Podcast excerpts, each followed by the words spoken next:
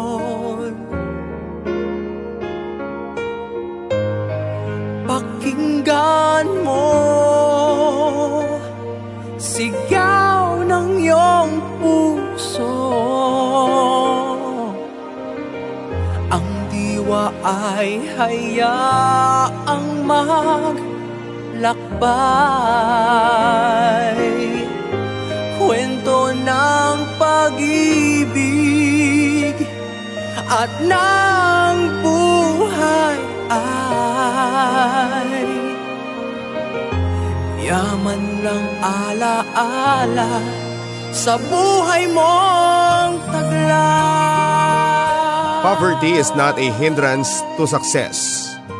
Marahil sa iba na sagana sa buhay ay gasgas na at walang dating ang katagang ito. Pero sa mga kabarangay nating mahihirap, ito ang mga katagang pinanghahawakan nila para magtagumpay sa buhay. Ako si Papa Dudot at isang kwento na naman na ng pakikipagsapalaran sa buhay at pag-ibig ang hatid sa inyo ng Barangay Love Stories. Dear Papa Dudot, Tawagin niyo ako sa pangalang Gray, tubong Isabela. Anak ako sa pagkadalaga ng aking ina na noon ay 16 years old pa lamang. Pareho silang minor de edad ng ama ko kaya ang pagsasama nila ay nauwi lamang sa hiwalayan. Lagi daw kasi siyang sinasaktan noon ng aking ama kahit buntis pa siya. Kaya nilayasan niya ito. Kung saan saan napadpad si mama. Hindi niya kasi magawang umuwi sa mga magulang niya dahil natatakot na masisi sa kapusukan niya. Sa pagpapalaboy-laboy ni mama ay nakilala niya sa isang kantina si Nanay Eva. Si Nanay Eva ang nagbigay sa kanya ng tulong, pinakain, binihisan at binigyan ng tulugan. Napakabata pa niya sa murang edad na 16 para magbuntis at wala pang kamuwang-muwang sa buhay. Kaya noong maisilang niya ako ay iniwan na lamang niya ako kay Nanay Eva at sa asawa nitong si Tatay Tony. Nangako naman si Mama na babalikan niya ako kapag naayos na niya ang buhay niya at may kakayahan ng buhayin ako. Kinupkop ako ni Nanay Eva at Tatay Tony. Noong mga panahong iyon ay limang taon na silang nagsasama pero wala pa silang anak. Pareho na silang 40 anyos at nawawala na ng pag-asang magkaanak kaya blessing sa kanila ang pagdating ko. Binuhusan nila ako ng pag-aaruga at pagmamahal tulad ng isang tunay na mga magulang. Tatlong taon na nila akong inaalagaan noong mabiyayaan sila ng anak na babae, si Eden. Bagamat ramdam kong mahal ako ni Nanay Eva at Tatay Tony, ay nakakaramdam pa rin ako ng lungkot kapag nakikita ko ang kaibahan ng pagmamahal nila sa kanilang totoong anak. Naiinggit ako papadudot sa tuwing nakikita kong kinakanlong nila si Eden na sa tanang buhay ko ay hindi ko naranasan. Sa mga ganoong pagkakataon ay nangangarap akong sana'y mayroon din akong tunay na mga magulang. Nagpapasalamat na lang ako dahil may mga taong bumuhay sa akin. Kung tutuusin ay malaki akong pabigat sa kanila. Kakarampot lang kasi ang kinikita nila sa kanilang trabaho. Si Nanay Eva ay nagtatrabaho bilang cook sa isang karinderya. Samantalang si Tatay Tony naman ay isang construction worker. Dugo at pawis ang puhunan nila sa kakarampot na kita para lang mabuhay nila kami. At kapag ganoon na nakikita ko silang pagod ay nangangarap ako na isang araw ay maiahon ko sila sa kahirapan. Para makabawi sa sakripisyo nila sa akin, tinutukan ko ang aking pag-aaral. At dahil nga doon ay naging consistent top 1 ako sa klase from grade 1 at nagtapos bilang valedictorian. At dahil doon ay lubos akong ipinagmamalaki ni nanay at tatay. Kanino pa nga ba magmamanay ang batang yang kumare? Eh di kundi sa akin. Hindi ba anak? Pagmamayabang ni nanay. Teka, eh sino ba nagtuturo sa mga assignments at lessons mo? Hindi ba't ang tatay? Sabad naman ni tatay. Nagmamalaking sabi nila mga kabarangay. Matapos na magsabit sa akin ng medalya sa aking pagtatapos. Napakasarap sa pakiramdam ng ganon papadudot nakakataba ng puso ang mga papuri. Nakatulong ito para lalong mag-boost ang aking moral at lalo pang magsumikap sa pag-aaral. Pero malabo atang mangyari yon dahil nakikita ko na na magkakaroon ng problemang finansyal. Sa bayan pa kasi ang eskwelahan ng sekundarya kaya kailangan pa ng boarding house doon. Dagdag pahirap iyon kina nanay at kay tatay. Sa gulang na 13 ay maaga kong naranasan ang hagupit ng paghihirap. Kahit patpati ng katawan ay napasabak ako sa pagiging construction worker at kahit kasagsagan ng sikat ng araw ay hindi alintana ng aking murang katawan para lamang kumita. Bagamat hirap ay pinili kong maging matatag. Kailangan kong gawin iyon para makaipon sa aking pag-aaral. Ayokong habang buhay akong nasasadlak sa kahirapan ang naisip ko papadudot ay gumaya sa ibang kaedad ko na karamihan ay nakikipagsapalaran sa syudad. Pero ang sabi ni Nanay Eva ay napakabata ko pa daw para magpunta sa magulong lungsod. Isa pa ay ano naman ang makukuhang trabaho ng isang katulad ko kundi kargador o construction worker pa rin. Patapos na noon ang summer break at nawawala na ako ng pag-asa pang makapagpatuloy ng pag-aaral. Isang araw, pista sa barangay namin noong mabanggit ng aming chairman na may naghahanap ng houseboy. Ako ani ang unang naisip niya dahil alam niyang mapagkakatiwalaan niya ako.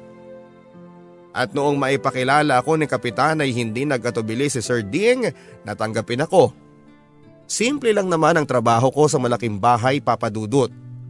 Kailangan ko lang i-guide ang nanay ni Sir Ding na si Lola Terry at lagi kasing wala sa bahay sa Sir Ding dahil isa siyang arkitekto. Lagi siyang may mga project sa mga malalayong lugar. Mahina na noon si Lola Terry dahil sa katandaan. Idagdag mo pa ang may sakit siya sa puso. Ipaghahanda ko siya sa lahat ng kanyang pangangailangan at kapag tapos na ang lahat ng iuutos niya ay tatambay lang ako sa isang sulok. Madaling trabaho ngunit nakakabagot lalo na sa tulad kong nagbibinata. Mabuti na lamang at napakabait ni Lola Terry, kaya naman nagtagal ako sa kanila. Dalawang taon na akong nanunungkulan sa kanila noong kausapin ako ni Lola Terry tungkol sa pamilya ko. Wala akong itinago sa kanya papadudot. Sinabi ko ang lahat na ako'y isang ampun lamang. Dahil iniwan ako ng aking ina matapos niya akong iluwal. Nasabi ko rin sa kanya na ako'y nagtapos bilang valedictorian sa elementarya ngunit hindi makapagpapatuloy sa pag-aaral dahil sa kahirapan. Eh sayang naman kung hindi ka makapagtatapos niyan, ang komento ni Lola Terry. Kaya nga po eh, pero hindi naman ako nawawala ng pag-asa. Sagot ko. Eh gusto mo bang bumalik sa pag-aaral? Hayaan mo at kakausapin ko ang sir mo. Opo gusto ko po lola, masigla kong sagot. Halos maiyak ako sa labis na kaligayahan ng mga sandaling iyon papadudot. Kinagabihan ay kinausap nga ni Lola Terry si Sir Ding na noong una ay hindi sumang-ayon. Kinuha daw ako ni Sir Ding para umalalay sa kanya pero nangatwiran si Lola Terry. Hindi ko naman hiniling na bigyan mo ako ng alalay. Kaya ko pa naman ang sarili ko. Ikaw lang itong mapilit. Katwiran niya kaya walang nagawa si Sir Ding noon kundi ang sumang-ayon. Naiintindihan ko naman si Sir Ding dahil syempre ang unang concern niya ay ang kapakanan ng kanyang ina. Mabuti na lamang at napapayag din siya ni Lola Terry. Malapit lang sa bahay na pinaglilingkuran ko ang eskwelahan kaya madali lang sa akin ang lahat. At kapag wala naman ako sa bahay ay humahalili naman sa aking responsibilidad si Manang May na kasambahay din. Pinag-enroll nga ako ni Sir Ding sa isang private school. Pangmayaman kung tutuusin pero mas maigi na raw iyon para makauwi ka agad ako kapag emergency. Ang setup namin ay gigising ako ng maaga para tapusin ang mga gawaing bahay. Pagkatapos naman ng klase ay uuwi ka agad ako. Masayang masaya ako noon papadudot Nangako ako sa mga amo ko na gagawin ko ang lahat para masuklian ko ang kanilang kabaitan. Dahil valedictorian nga ako noong mag-graduate ng elementarya, napabilang ako sa section 1 na binubuo ng mga honor pupils galing sa iba't ibang elementarya na nasasakupan ng aming bayan. 15 anyos na ako noong mag-high school. Mas matanda ako ng dalawang taon sa mga classmate ko dahil dalawang taon din akong tumigil. Unang araw ng school ay isa-isa kaming pinatayo sa unahan para makapagpakilala. Pagkatapos naming magpakilala ay eksakto namang pasok ng isang babae sa pinto. Napalingon sa kanya ang advisor namin bago nagsalita. O Jenny, before taking your seat please introduce yourself to your new classmates. Ang bungad sa kanya ng aming teacher. Napatitig ako kay Jenny noon habang nagsasalita siya sa harap hindi ko maipaliwanag pero pakiramdam ko ay biglang nagkaroon ng kulay ang mundo ko habang nakatitig sa kanyang maamong mukha. Para bang nasa gyera ako at hindi nagtagal ay tinamaan ako. Sa pool sa aking puso. Simple lang ang ganda ni Jenny Papadudut pero hindi siya nakakasawang titigan. Malusog ang kanyang mga pisngi na namumula Medyo chubby dahil mayroon pang baby fats pero hindi yun nakabawa sa kanyang angking kagandahan. Ang tingin ko sa kanya ay isang diwata. Kahalintulad sa mga nababasa ko sa mga kwento sa ibang dimensyon ng mundo. Unang araw pa lamang ng klase pero pakiramdam ko magiging masaya na ang buong taon ko dahil kay Jenny. Ang unang babaeng nagpatibok ng aking puso. Hanggang sa pagtulog ay si Jenny ang laman ng isipan ko. Malimit ko din siyang mapanaginipan. Sa mga panaginip ko ay siya ang aking rena at ako naman ang kanyang hari.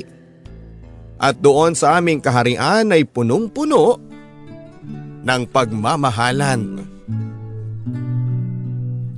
Sa paglipas ng mga araw ay unti-unti kong nakilala ang pagkatao ni Jenny at hindi ko maiwasang makaramdam ng inferiority complex. Hindi lamang siya maganda papadudot, napakatalino din niya. Sa katunayan tulad ko ay valedictorian din siya sa eskwelahan pinanggalingan niya. Hindi lamang iyon dahil napakayaman din ang pamilyang pinanggalingan ni Jenny. Isa sila sa mga pinakamayaman sa aming bayan, bayan sell ng mais at palay ang negosyo ng kanyang mga magulang. At dahil doon ay nanlulumo ako papadudot nanliliit sa aking sarili. Naalala ko ang estado ko sa buhay, ang pagiging houseboy ko at higit sa lahat ay ang pagiging ampon ko. Pilit kong binabaliwala ang pagtingin ko kay Jenny at sinasabi ko sa sarili kong walang patutunguhan ang nararamdaman ko sa kanya dahil hindi kami magkauri. Likas akong mahiyain papadudot kaya hindi ako nagkaroon ng maraming kaibigan. Pagkatapos ng klase ay diretsyo uwi na ako. Gagawin ang obligasyon ko sa bahay at pagkatapos noon ay aasikasuhin ko ang aking mga aralin. Ginawa ko ang lahat ng makakaya ko papadudot. Nag-focus ako sa klase. Nagbunga naman iyon dahil halos sa lahat ng subjects ay nanguna ang pangalan ko sa bulletin board at pumangalawa naman si Jenny. Ang pagiging top ko sa klase ang nagbigay daan para mapansin ako hindi lamang ng mga teachers kundi pati na rin ng aking mga classmates. Bagay na nagpataas ng confidence level ko kahit papaano. Gusto sana naming maging kaibigan mo Gray para naman maimpluwensyahan mo kami na maging masipag na estudyante. Kinikilig na sabi ni Michelle na kaklase ko at balitang may gusto sa akin. Hindi naman sa pagmamayabang, papadudot, bukod sa akin talino ay may angkin din akong kagwapuhan. Kahit hindi maporma ay masasabing isa ako sa mga pinakamatika sa klase. Moreno, tamang tangkad at may magandang pangangatawan. Oo naman, walang problema sa akin yun. Sagot ko naman kay Michelle. Talaga? Salamat ha, ang bait mo naman Gray. Ang sabi ni Michelle. Ngumiti lang ako at mula noon ay nagkaroon ako ng mga kaibigan. Pinakamalapit sa akin ay si Bert na best friend ko at madali lang kasing pakisamahan si Bert dahil tulad ko ay anak mahirap din siya. Student age siya sa eskwelahan. Kay Bert ko lang nasabi ang pagtingin ko kay Jenny na hanggang noon ay hindi ko pa kayang kausapin. Pagdating kasi sa kanya papadudot ay natatameme ako. Umiibig na ako sa kanya noon at gusto ko nang ligawan pero hindi ko magawa. Dahil sa natatakot akong masaktan. Nagkasya na lamang akong pasulyap-sulyap sa kanya. Minsan napahiya pa ako ng sitahin ng aming guro. Gray, kanina pa ako nagsasalita dito. Kay Jenica nakatingin. Taas kilay na sabi niya. Uy, type mo si Jenny ano? Halata namang panay panakaw ang sulyap mo sa kanya. Tukso sa akin ni Harold na katabi ko. Lahat nagtawanan maliban sa aming dalawa ni Jenny na parehong namula sa hiya. Hindi ko alam ang gagawin ko noon papadudot hanggat maaari kasi ay ayaw kong malaman ni Jenny ang pagtangi ko sa kanya. Dahil alam kong wala naman siyang pakialam sa nararamdaman ko. Sino ba naman ako? Isa akong dakilang dukha. Samantalang siya ay isang prinsesa. Pakinggan mo Sigaw ng iyong puso Ang diwa ay hayaang maglakbay Kwento ng pag-ibig at ng buhay ay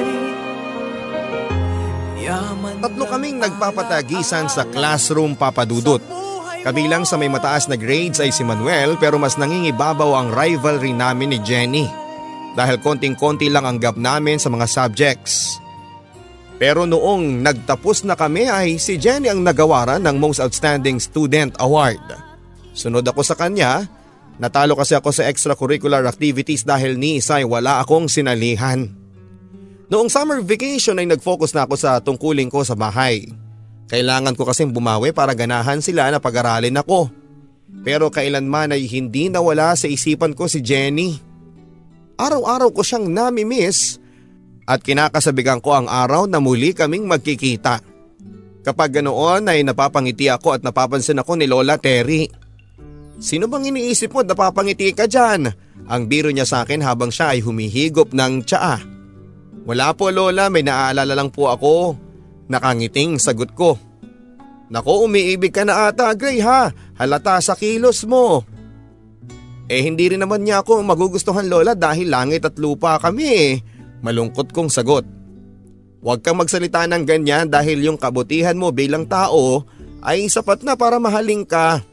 Maswerte ang babaeng mapipili mo iho, nakangiting sabi niya. Ganon lagi si Lola Terry.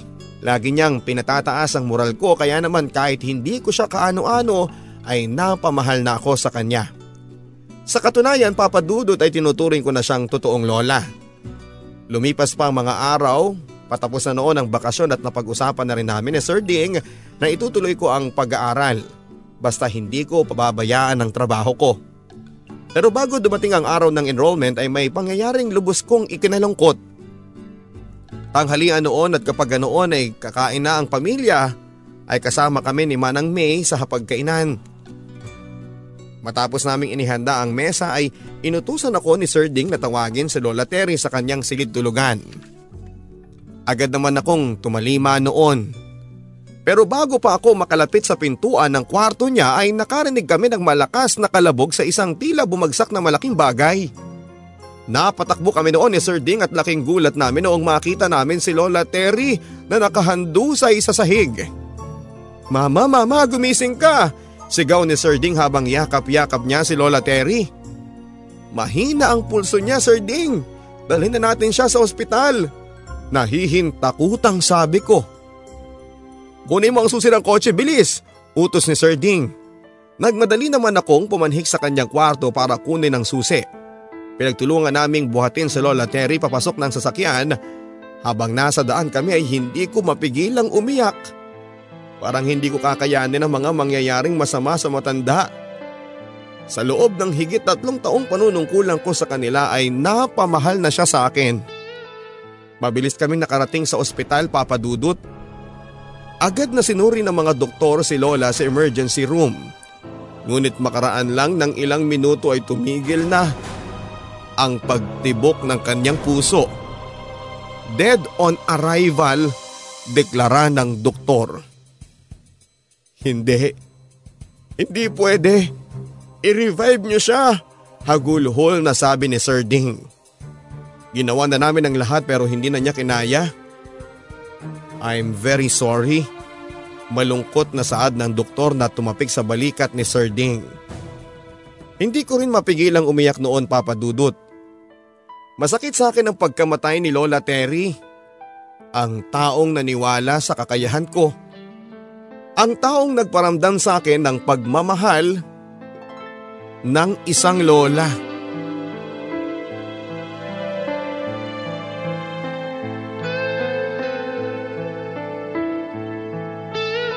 Matapos ang libing papadudot ay kinausap ako ni Sir Ding. Ang sabi niya ay mananatili ako sa bahay niya kapalit ng pagpapaaral niya. Panatilihin ko lamang daw na malinis at maayos lagi ang bahay dahil yon ang gusto ni Lola Terry. Si Manang May noon ay nawalan ng trabaho. Naawa ako sa kanya pero wala akong magagawa. Tulad ng dati ay laging wala si Sir Ding kaya ako lang ang naiiwan sa bahay. Nag-enroll ako ng second year papadudot. Ang kaibahan lang noon ay hawak ko na ang oras ko lalo na kapag wala si Sir Ding. Naging mas exciting ang mga sumunod na araw. Nagagawa ko na kasing makisalamuha noon sa mga kaklase ko Tumaas na rin noon ang self-confidence ko dahil maporma na ako. Lahat kasi ng napaglumaang damit ni Sir Ding ay sa akin napupunta. Nakakasali rin ako sa halos lahat ng extracurricular activities, lalong naging malakas ang rivalry namin ni Jenny. Noong election of officers sa buong sophomore ay siyang nanalong presidente at ako naman ang vice president. Masayang masaya ako noon dahil lagi kaming nagkakausap tungkol sa mga projects. Gagawa tayo ng bulletin board, Gray. Doon natin ilalagay ang mga reminders sa kapwa natin estudyante. Ako nang bahala sa mga budget at design. Ang sabi niya minsan pinag-usapan namin ang tungkol sa mga projects ng student leaders. Sige, kailan natin sisimulan? Sa weekend. Gusto ko sana sa bahay na lang para mas makapag-focus tayo. Sigurado ka? Eh baka kasi magalit ang mga parents mo kapag nagpapunta ka ng mga kaklase mo. Hindi sila magagalit at saka ikaw lang ang pupunta doon para hindi magulo. Ako lang? Gulat na tanong ko. Oo, ikaw lang. 8am sa bahay ah, asahan kita. Sige may gagawin pa ako. Sabi niya bago niya ako iniwan. Naiwan akong tulala papadudot at hindi ko lubos maisip na inimbita ko ni Jenny sa bahay nila. Hanep tol, in-invite ka niya sa kanila. Ipapakilala ka na sa mga soon-to-be in-laws mo. Kantsaw sa akin ni Bert na bigla na lang sumulpot sa harap ko. Kung ano-ano naman niya sinasabi mo eh, may gagawin lang kaming project. Umiiling si Bert sabay akbay sa akin. Kung ako sa iyo eh, magtatapat na ako bago mahuli ang lahat. Parang type ka din naman niya eh. Sulsul ni Bert. Ako matitipuhan ni Jenny. Malabo ata tol eh. Sagot ko. Eh lagi kong nakikitang nakatitig sa'yo. Baka naman hinihintay ka lang niyang magtapat. Sabi niya. Umismid lang ako papadudot. Alam ko kasi na malabo ang sinasabi ng kaibigan ko.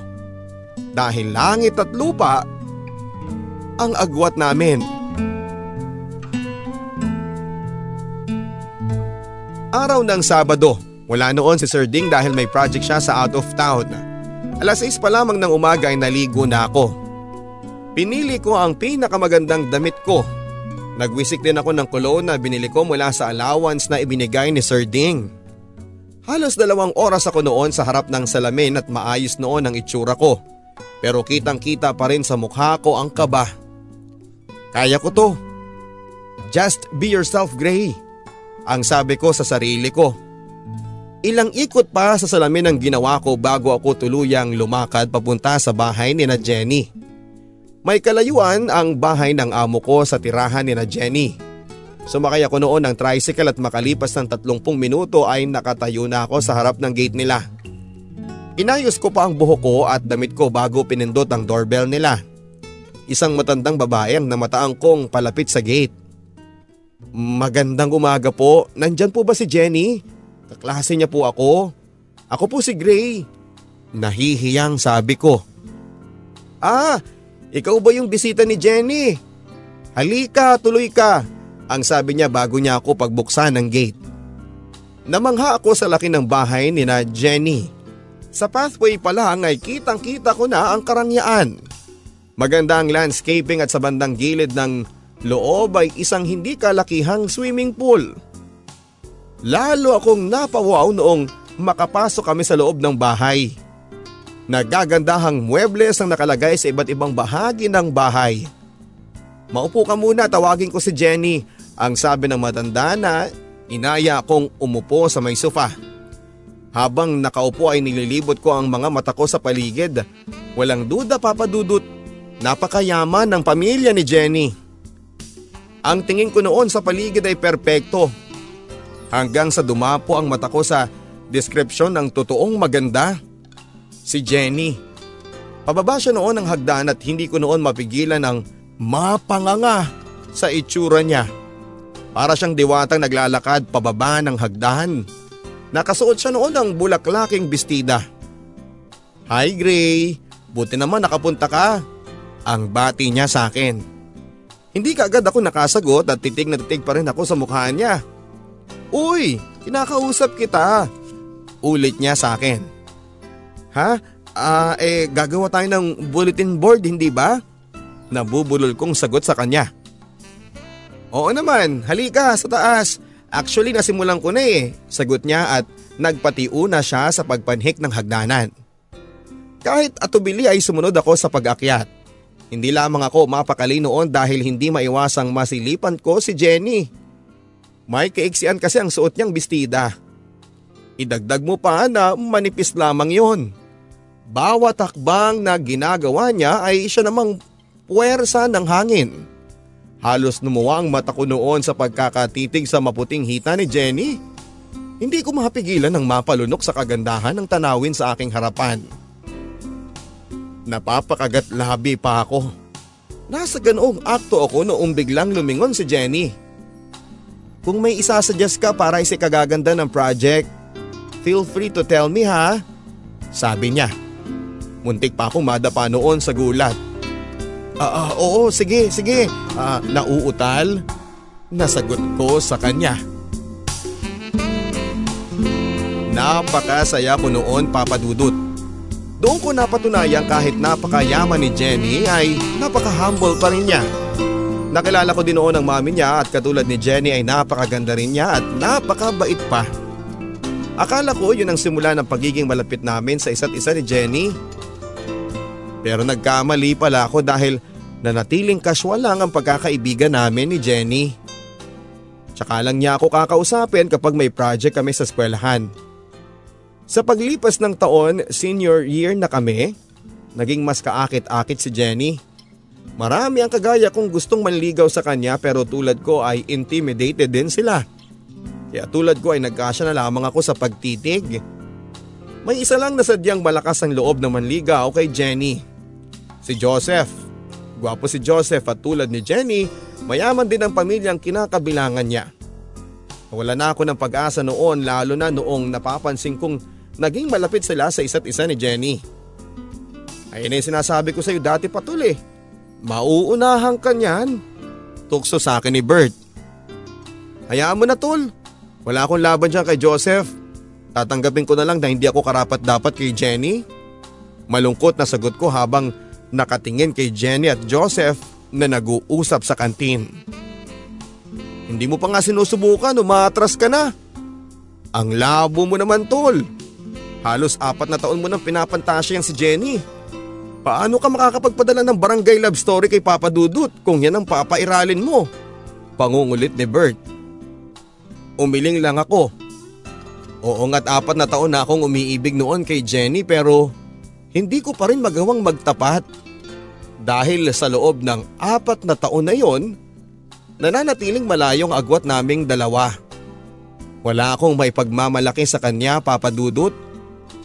Masakit sa akin na bitawan na lamang basta ang pag-ibig ko kay Jenny. Pero yon ang idinidikta ng pagkakataon. Kahit napapansin ng lahat ang closeness ni na Joseph at Jenny ay wala namang nagko-confirm na sila. Dahil doon ay muli akong naniwala na may pag-asa ako kay Jenny. Bago ang graduation ay nagaya ang mga kaklase ko na mag-picnic sa isang resort. Mag-overnight daw kami. At dahil wala naman doon si Sir Ding ay sumama na ako. Halos lahat kaming magkakaklase ay sumama. Napakasaya ko noon papadudot dahil sumama din si Jenny. Napag-usapan namin noon ni Bert na sa gabing iyon ako magtatapat kay Jenny. Hapon na noong magkita kami sa resort kaya diretso kain na ang ginawa namin. Isang classmate namin ang nagdala ng alak. Sakto tol para mas matapang kang kausapin si Jenny mamaya. Bulong sa akin ni Bert. Sumang-ayon naman ako at nakakailang shot pa lamang kami ay tamado na ako. Hindi kasi ako sanay sa brand ng iniinom namin. Masyadong matapang. Wala noon si Jenny sa grupo. Marahil ay kasama niya ang iba pa naming kaklaseng babae. Nang ubos na ang alak ay nagaya sila na mag-swimming para mawala ang hilo dulot ng alak. Sabay-sabay nga kami naligo sa malaking swimming pool ng resort papadudot. Hindi lamang ako mapakali noon dahil hindi ko maiwasang mapatitig sa katawan ni Jenny na noon ay naglulunoy na sa swimming pool. Napakaganda kasi ng hubog nito. Nahihiya ako sa sarili ko noon dahil nakaramdam ako ng kakaibang pagnanasa para sa kanya. Nakasuot siya noon ng maiksing shorts na cotton at spaghetti strap. Lahat ng lalaking makakakita sa kanya ay napapatitig. Lalo akong nakaramdaman ng kakaiba nang lumagoy siya na tila isang sirena. Maya-maya siya ay umahon at naupo sa gilid ng pool. Basang-basa siya noon bagay na naging dahilan ng pagbakat ng kanyang kasuotan sa kanyang katawan. Lalo akong nakaramdam ng kakaiba nang nag-alboroto na ang sarili ko sa tubig. Mabuti na lamang at hindi gaano malakas ang liwanag ng bumbilya na nakapaligid sa pool. Huminga ako ng malalim. Inalayo ko muna ang tingin ko noon kay Jenny na naglalakad palayo sa pool. Noong bumuti ng lagay ko ay umahon ako sa swimming pool. Naglakad-lakad muna ako noon sa paligid ng resort at noong may makita akong bench sa madilim na bahagi ng resort ay humiga ako. Nakatingin lang ako sa kalangitan kung saan ay may ilang bituin na nagbibigay ng liwanag. Nasa ganoon akong sitwasyon noong makarinig ako ng hagikik ng isang babae.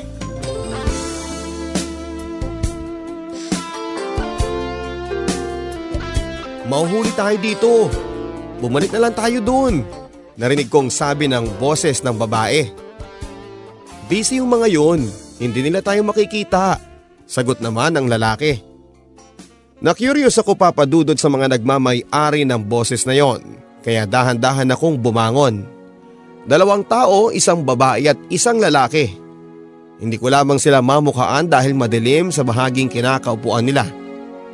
Napakaganda nilang pagmasdan sa itsura nila papadudot. Nakahiga ang lalaki sa hita ng babae. Hinahaplos ng babae ang buhok ng lalaki habang sila'y masayang nagkwekwentuhan.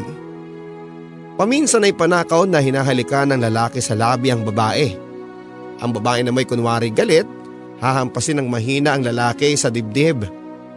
Inggit na inggit ako noon papadudot. Naisip ko paano kaya kung ganoong kami ni Jenny. Doon ko naalala ang bala kong pagtatapat sa kanya. Agad akong kumilos pabalik ng swimming pool at pabalik sa swimming pool ay kailangan kong dumaan malapit sa kinakaupuan ng magnobyo. Binilisan ko na lamang ang paglalakad para hindi nila ako mapansin pero saktong nasa tapat nila ako nang bumalikwas ang lalaki. Marahil ay nagulat sa biglang pagsulpot ko.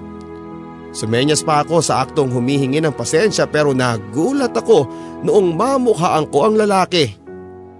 Si Joseph at ang kasama niya ay ang pinakamamahal kong si Jenny. Ikaw pala tol yan. Akala ko kung sino na. Sambit niya. Pasensya na kayo ha. Nagpapahangin lang. Hindi ko naman alam na nandyan pala kayo. Sagot ko na garalgal ang tinig. Okay lang. Sana atin-atin lang to. Pakiusap ni Joseph. Oo naman. Walang problema. Sagot ko bago ako muling nagpaalam. Isang hakbang pa lamang nagagawa ko papadudot ay tumulo na ang luha ko. Hindi ko alam kung saan pupunta noon at gusto kong magpakalayo-layo. Kung pwede nga lang maglaho na parang bula ay ginawa ko na. Ayokong makita ako ng mga kaklase ko sa ganoong sitwasyon kaya noong makuha ko ng mga gamit ko ay hindi na ako nagpaalam. Naghintay na ako noon ng sasakyan sa gate ng resort nang tumawag sa pangalan ko si Bert. Uy, saan ka pupunta? Eh bakit hindi ka man lang nagpasabi? Pangungulit niya. Naka-boxer shorts pa lamang siya noon pero buhat-buhat na niya ang mga gamit niya. Gusto ko munang mapag-isa tol. Uuwi muna ako, sagot ko. Ang drama mo naman tol, samahan na kita. Niingayan ako dun eh, puro sila pasosyal. Ang sabi niya. Wala na akong nagawa noon nang sumakay si Bert sa tricycle na sinasakyan ko. Sa tricycle na lang din niya isunuot ang mga damit niya. Saan tayo? Pangungulit niya. Hindi ko alam kung kung saan kahit saan. Sagot ko.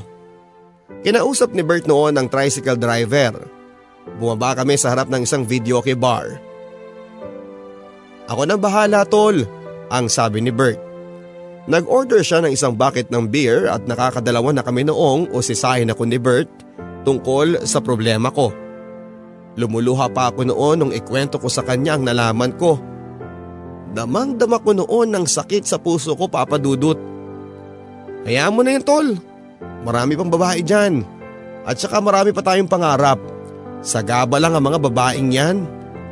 Pampalubag loob niya sa akin. Magkantahan na lang tayo. Pang-iiba niya ng usapan sabay hiram ng songbook sa waiter.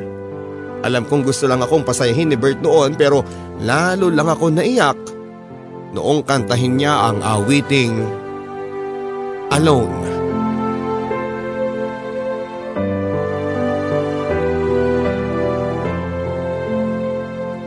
Madaling araw noong makauwi kami ni Bert. Nagpasalamat ako sa kanya bago kami naghiwalay. Binuksan ko na ang gate ng bahay noong mapansin kong nakailaw sa sala. Kinabahan ako noon dahil inakala kong napasok na kami ng magnanakaw. Patakbo akong lumapit sa bahay at agad na binuksan ang main door. Nang bumukas ang pinto ay nagulat ako sa lalaking nakaupo sa sofa. Saan ka galing? Galit na tanong ni Sir Ding. Hindi ka agad ako nakapagsalita at hindi ko akalain na madadatnang ko siya sa bahay. Pinagkatiwalaan kita Gray. Akala ko binabantayan mo ang bahay, yun pala gumigimi ka. Sigaw niya. Nagkayayaan lang po ang barkada, nakayukong sagot ko. At nakikipagbarkada ka na pala ngayon. Akala ko matino ka. Kung nabubuhay lang si mama ngayon, pagsisisihan niya ang pagpapaaral sa iyo. Ang sabi niya. Sorry po sir, hindi na po mauulit, paumanhin ko. Talagang hindi na mauulit dahil bukas na bukas din aalis ka na sa pamamahay ko. Ang sabi niya. Naiyak ako noon papadudot at hindi ko alam kung paano ko ipagtatanggol ang sarili ko dahil guilty ako sa paratang ni Sir Ding. Masyado kasi akong naging relax at hindi ko akalaing mapapahamak ako sa kapusukan ko. Siguraduhin mong nakaalis ka na pagising ko mamaya ha. Pahabol na sabi niya sabay talikod, paakyat ng hagdanan. Hindi na ako nakapagsalita noon papadudot. Noon ko lang nakitang nagalit ng ganoon si Sir Ding. Hiyang-hiya ako sa kanya noon kaya agad ako nag-impake ng mga gamit. Sinunod ko ang sinabi niyang ayaw niya akong makita pagising niya.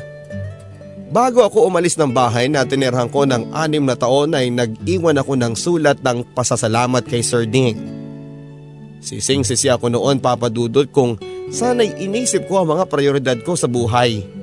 Hindi sana mangyayari sa akin ang lahat ng ito. Wala akong mapuntahan noon papadudot kaya umuwi na lamang ako sa bahay. Nagulat sila nanay at tatay noong dumating ako. Ipinaliwanag ko sa kanilang mga nangyari. Paano ngayon ang pag-aaral mo? Nag-aalalang sabi ni nanay. Tapos naman na po ako ng final exam. Graduation na lang po ang hinihintay namin. Sagot ko. Sabado noon papadudot. Miyerkules ang graduation namin. Bago pa man ako makauwi ay nasabi ko na sa kanila na a-attend sila dahil kasali ako sa honor roll. Sa katunayan, ako ang salutatorian. E di bumiyahe tayo papunta ng bayan.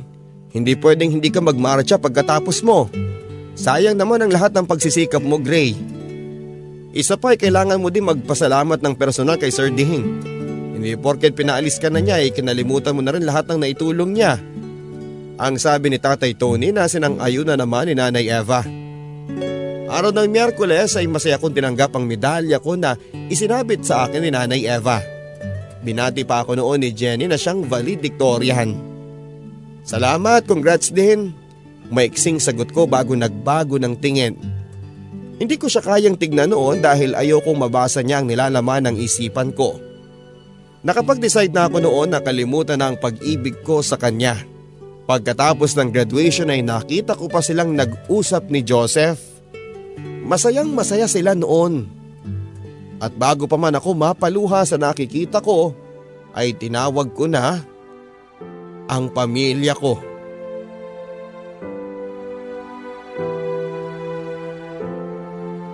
Sinamahan nila ako sa bahay ni Sir Ding para magpasalamat.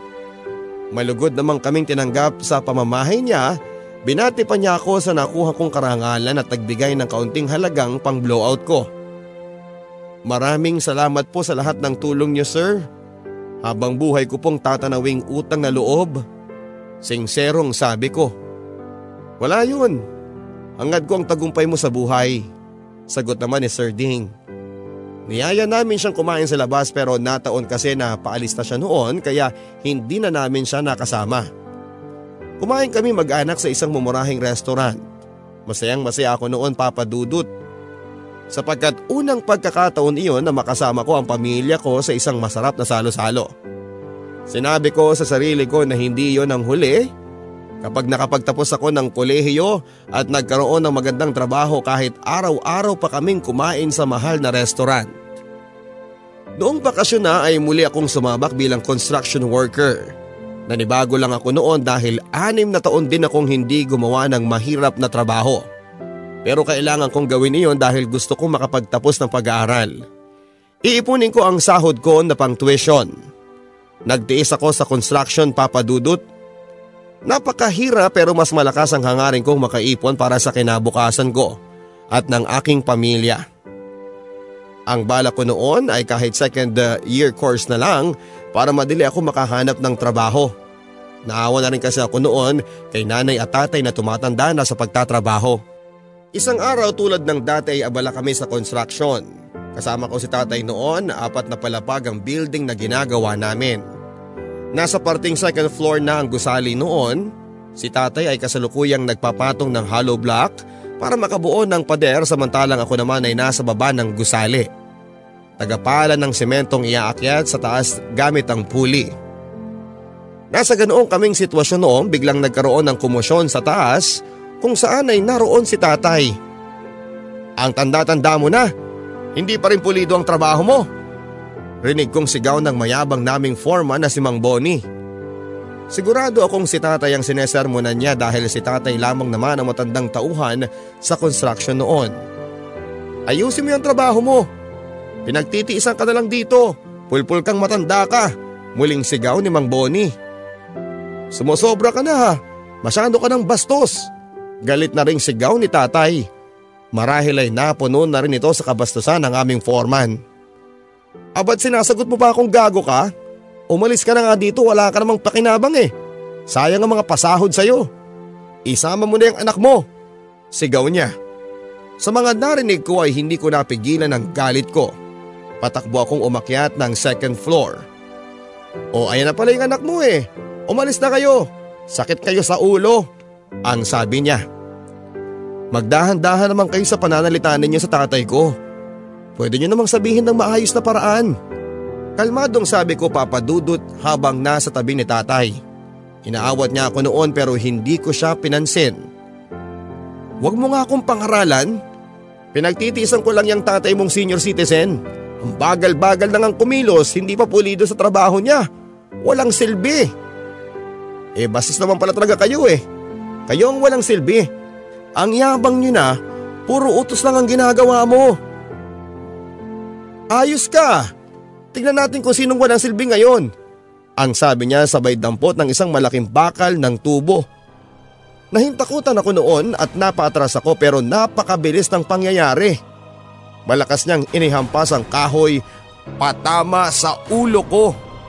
Napapikit na lamang ako sa takot. Inaasahan ko na ang sakit na dulot noon pero makaraan ng ilang segundo ay walang kahit na anong bagay na dumapo sa ulo ko. Dahan-dahan akong nagmulat ng mga mata. Nakatayo pa rin si Mang Bonnie sa harap ko hawak-hawak niya ang malaking tubo. Kitang kita ko ang pagtulo ng dugo buhat doon. Tulala si Mang Bonnie noon habang nakatitig sa paanan ko. Dahan-dahan kong sinundan ang kanyang tingin at noong masilayan ko ang nasa paanan ko ay halos mawalan ako ng ulirat. Si Tatay Tony, nakahandusay sa sahig. Umaagos ang dugo mula sa ulo nito. Kasabay ng pangingisay. Anong ginawa mo sa tatay ko? Malakas na sigaw ko. Hindi ko sinasadya. Puno ng pagsisising sabi ni Mang Bonnie bago siya kumaripas ng takbo. Hindi ko na siya inintindi at mabilis kong dinaluhan si Tatay Tony na noon ay hindi na gumagalaw. Tay, gising tay. Hagulhol na sabi ko at inihiga ko siya noon sa aking kandungan. Agad namang lumapit sa amin ang mga kasamahan namin sa trabaho. Isa sa kanila ang pinulsuhan si tatay. Wala nang pulso. Malungkot na sabi niya. Hindi, buhay pa ang tatay. Buhay pa siya. Sigaw ko pero nagulantang ako noong lumabas na ang dugo mula sa kanyang ilong at tenga. Muli siyang pinulsuhan ng mga kasama ko pero puro iling ang sagot nila sa akin. Wala na talaga Gray. Patay na si Bang Tony. Ang sabi niya.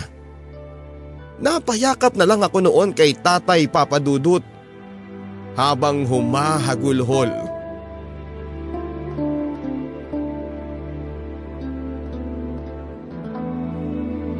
Pinagtulong-tulungan naming iuwi noon sa bahay si tatay.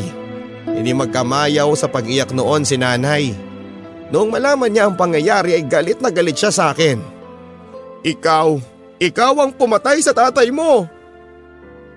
Matapos ka naming kupkupin, eto palang igaganti mo sa amin. Puno ng hinanakit na sigaw niya. Hindi yan totoo, Nay. Hindi ko ginusto mga nangyari kay tatay. Hagulhol ko. Sinalo niya ang dapat na kamatayan mo. Kasalanan mo to. Sana ikaw na lang ang namatay. Ang sabi niya. Hindi ako makaimik noon papadudot.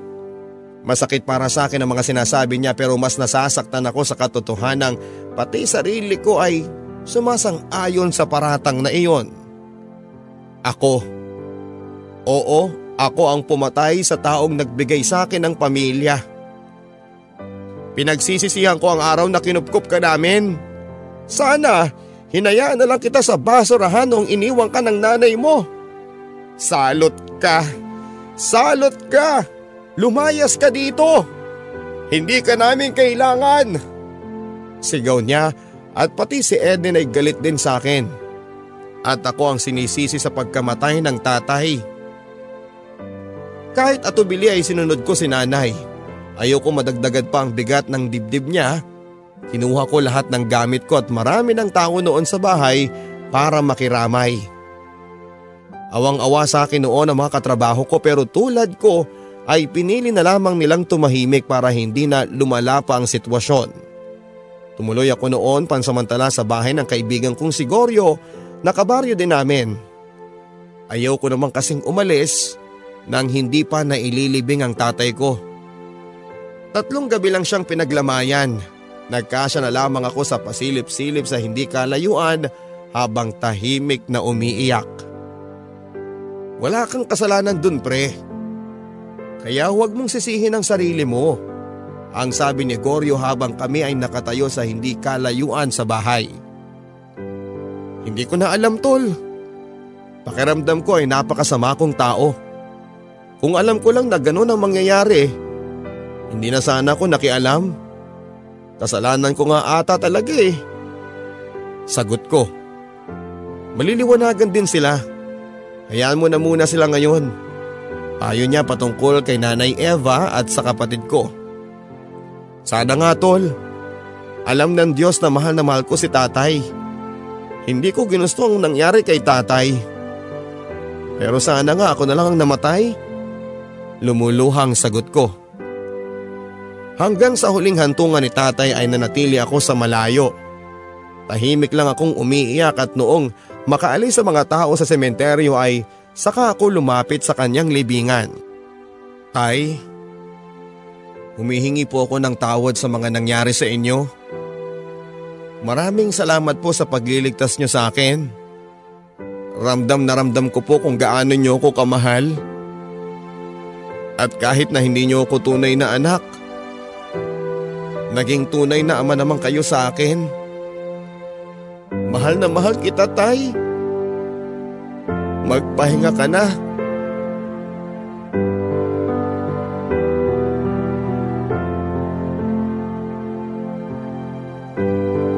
Dalawang araw matapos ang libing ay lumapit ako kay nanay pero gaya ng dati ay pinagtabuyan niya ako. Kaya wala akong nagawa kundi ang tuluyang umalis sa lugar na yon. Sa norte ako napadpad at si Bert ang nagsadya sa akin na mag-security guard. Tapos naman ani ako ng high school kaya madali akong makakapasok. Inirekomenda niya ako sa isang security agency na agad naman akong kinuha.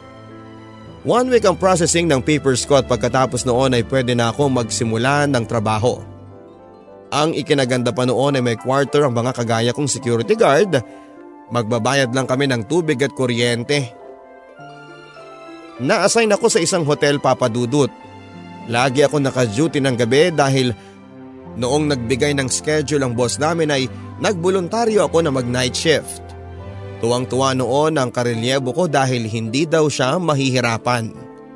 Masayang masaya din ako noon dahil ibig sabihin noon ay pwede ako mag-aral sa araw. Isang buwan na ako sa trabaho ko noong mag-umpisa ang enrollment. Kumuha ako ng kursong business administration sa isang pampublikong eskwelahan. Mahirap ang sitwasyon ko noon pero nagbibigay na lamang sa akin ng lakas ng loob ay ang hangaring makapagtapos ng pag-aaral makahanap ng magandang trabaho at makabawi man lang sa mga taong kumupkup sa akin.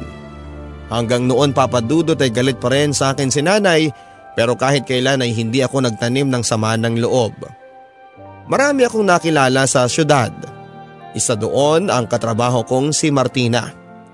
Si Martina ay front desk clerk na sa gabi din nagkatrabaho dahil tulad ko ay nag-aaral din sa araw. Naging malapit kami sa isa't isa ni Martina Mabait kasi siya at lagi kaming nagkakausap kapag noong wala na kaming guest sa lobby. Hindi ka ba nahihirapan? Ako kasi kapag nasa klase ako lagi akong inaantok. Kwento niya habang nakapangalumbaba sa desk niya. Nahihirapan din pero kailangan ko makapagtapos ng pag-aaral. Para sa mga pangarap ko. Sagot ko. Ang lalim mo ha? Ano bang pangarap mo? Tanong niya. Simple lang ang pangarap ko. Ang hindi mamatay ng mahirap. Di ba nga sabi nila kapag pinanganak kang mahirap, hindi mo kasalanan yon pero kapag namatay kang mahirap, yun ang kasalanan mo. Natatawang sabi ko at natawa din si Martina. Lagi kaming ganoon. Inaaliw namin ang aming mga sarili para hindi makatulog. Marami akong nalaman tungkol kay Martina. Tulad ko ay mahirap lang din ang buhay nila. Pagsasaka ang kinabubuhay ng pamilya niya sa baryo. Panganay siya sa apat na magkakapatid at ang nanay niya ay sakitin pa na mas lalong nagpahirap sa kanila. Ganyan lang ang buhay. Ika nga eh, mayahalin tulad daw sa gulong eh. Minsan nasa ilalim, minsan nasa ibabaw. Malay mo naman naghihintay na yung pwesto natin sa ibabaw. Ang sabi ko sa kanya at napangiti noon si Martina. Natutuwa ako kapag nakikita ko siyang masaya. Para bang kaligayahan ko ang kaligayahan niya. Sa paglipas ng araw ay hindi ko napigilang mahulog ang loob ko kay Martina.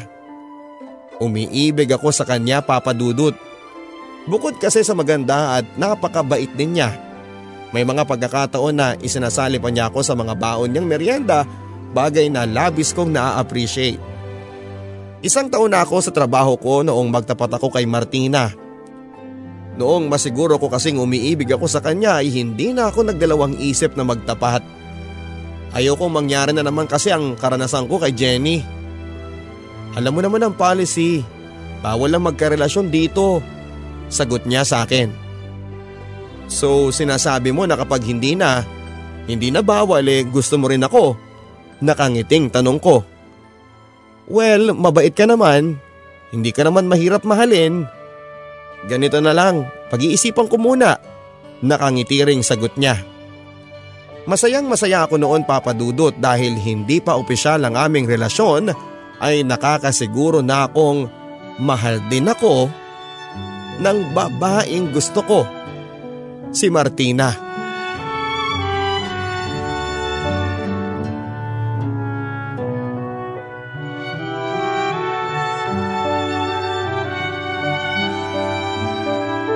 Mabilis na dumaan ang mga buwan, araw at taon. Naunang nagtapos si Martina. Nagtuturo na siya noong magtapos ako ng kolehiyo. Nobya ko na siya noon. Hanggang ngayon ay naaalala ko pa ang araw ng pagtatapos ko.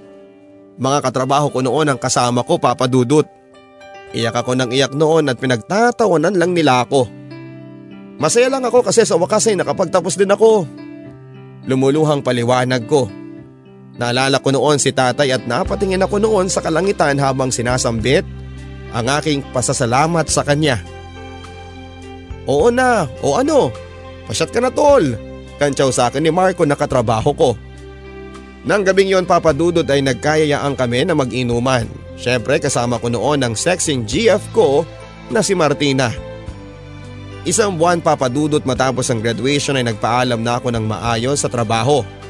Makalipas ang isang linggo ay napasok ako sa isang lending company.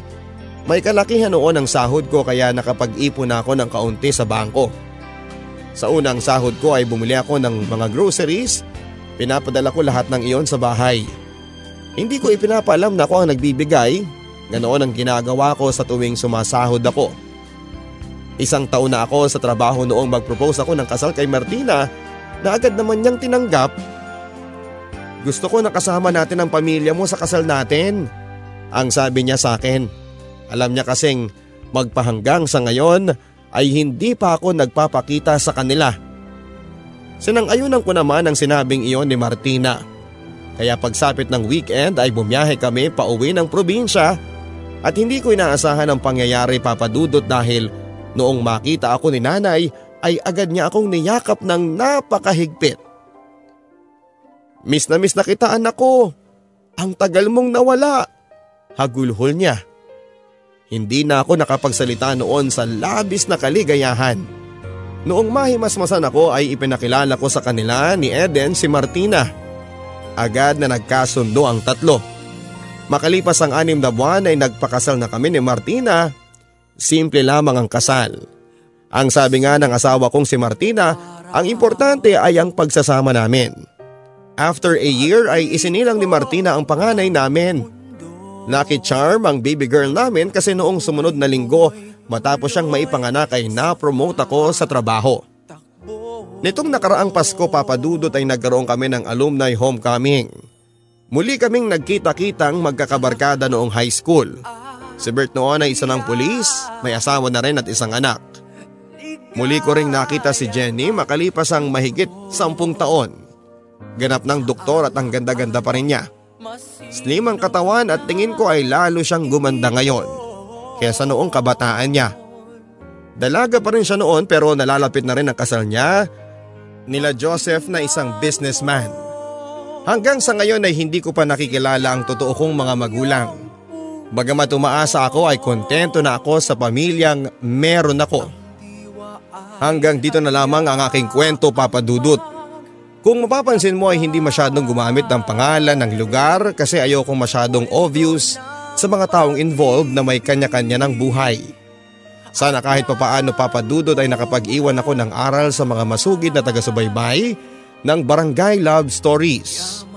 Salamat Papa Dudot sa pagbibigay ng pagkakataon na makapagbahagi ng aking karanasan sa buhay at pag-ibig. Lubos na gumagalang at nagpapasalamat. Ang inyong kabarangay, Gray. Halakak at iyak Ligaya at lungkot. Sa alaalay